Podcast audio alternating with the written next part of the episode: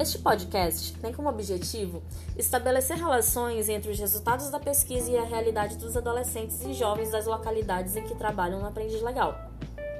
Separamos a análise em dois principais pontos, são eles: a vida e as expectativas do jovem e a relação com a aprendizagem virtual, e a discussão sobre as iniciativas educacionais alinhadas aos direitos da juventude.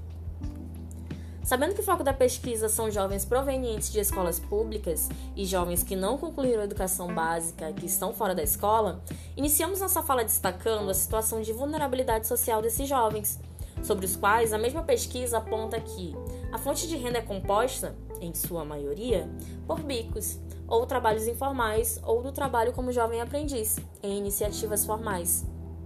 Dito isso, notamos ainda que alguns desses jovens precisam destinar sua renda para ajudar a família, embora a maior parte deles gaste seu dinheiro com itens pessoais e lazer, essa não é a realidade absoluta. Portanto, pensar essa realidade de jovens é de extrema importância para entender a forma como devemos trabalhar e acolher esses jovens para isso, a pesquisa em questão nos traz uma reflexão pertinente sobre os diferentes perfis de jovens, quando o assunto é planejamento, expectativas sobre o futuro e as redes de apoio que esse jovem tem, ou pelo menos deveria ter. Notamos que existe um perfil de jovens autoconfiantes,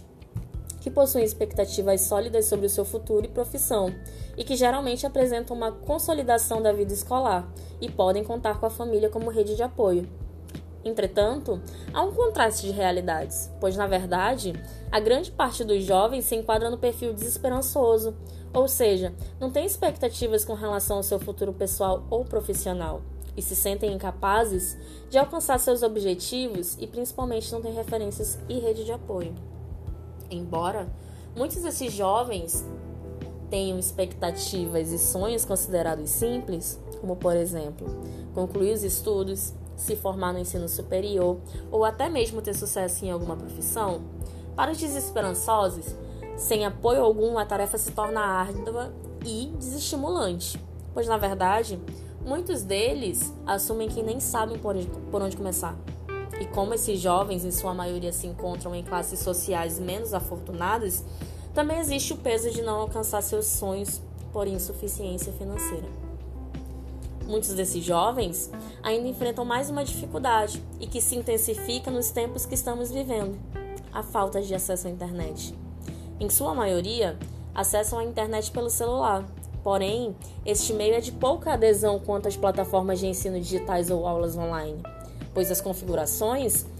muitas vezes não suportam os programas isso acaba fazendo com que a conexão dos jovens acabe se voltando, em sua maioria, para o uso das redes sociais e aplicativos de mensagem.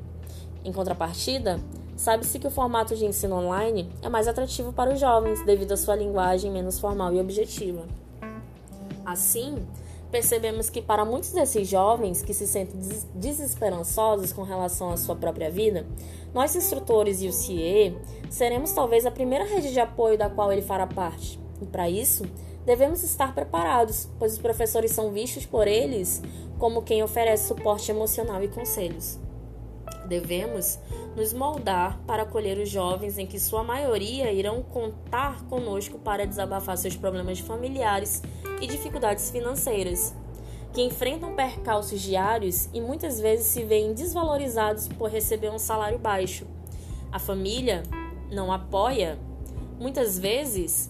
prefere que esses jovens, por sinal, trabalhem na informalidade para obter salários maiores, mas que não garantem os seus direitos, e isso é o motivo pelo qual eles se sentem muito pressionados. Portanto, sabemos que essa pesquisa nos mostra uma realidade na qual devemos nos posicionar. A proposta do programa Aprendiz Legal, a metodologia da Fundação Roberto Marinho e a nossa atuação durante as capacitações formam uma rede de apoio ao aprendiz, Juntos, comprometidos com o desenvolvimento profissional dos jovens, contribuímos para que o mesmo sinta-se autor de sua própria história, favorecendo positivamente na construção de sua postura perante a vida. Contribuição essa que irá muito além do seu tempo de contrato. A existência de redes de apoio favorece o desenvolvimento social, a proteção pessoal e a inserção do jovem no mundo do trabalho.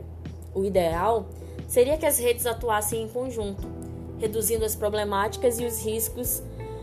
que as questões pessoais e sociais atrapalhem na prática dos jovens nas empresas e na vida escolar, e permitir apreender a realidade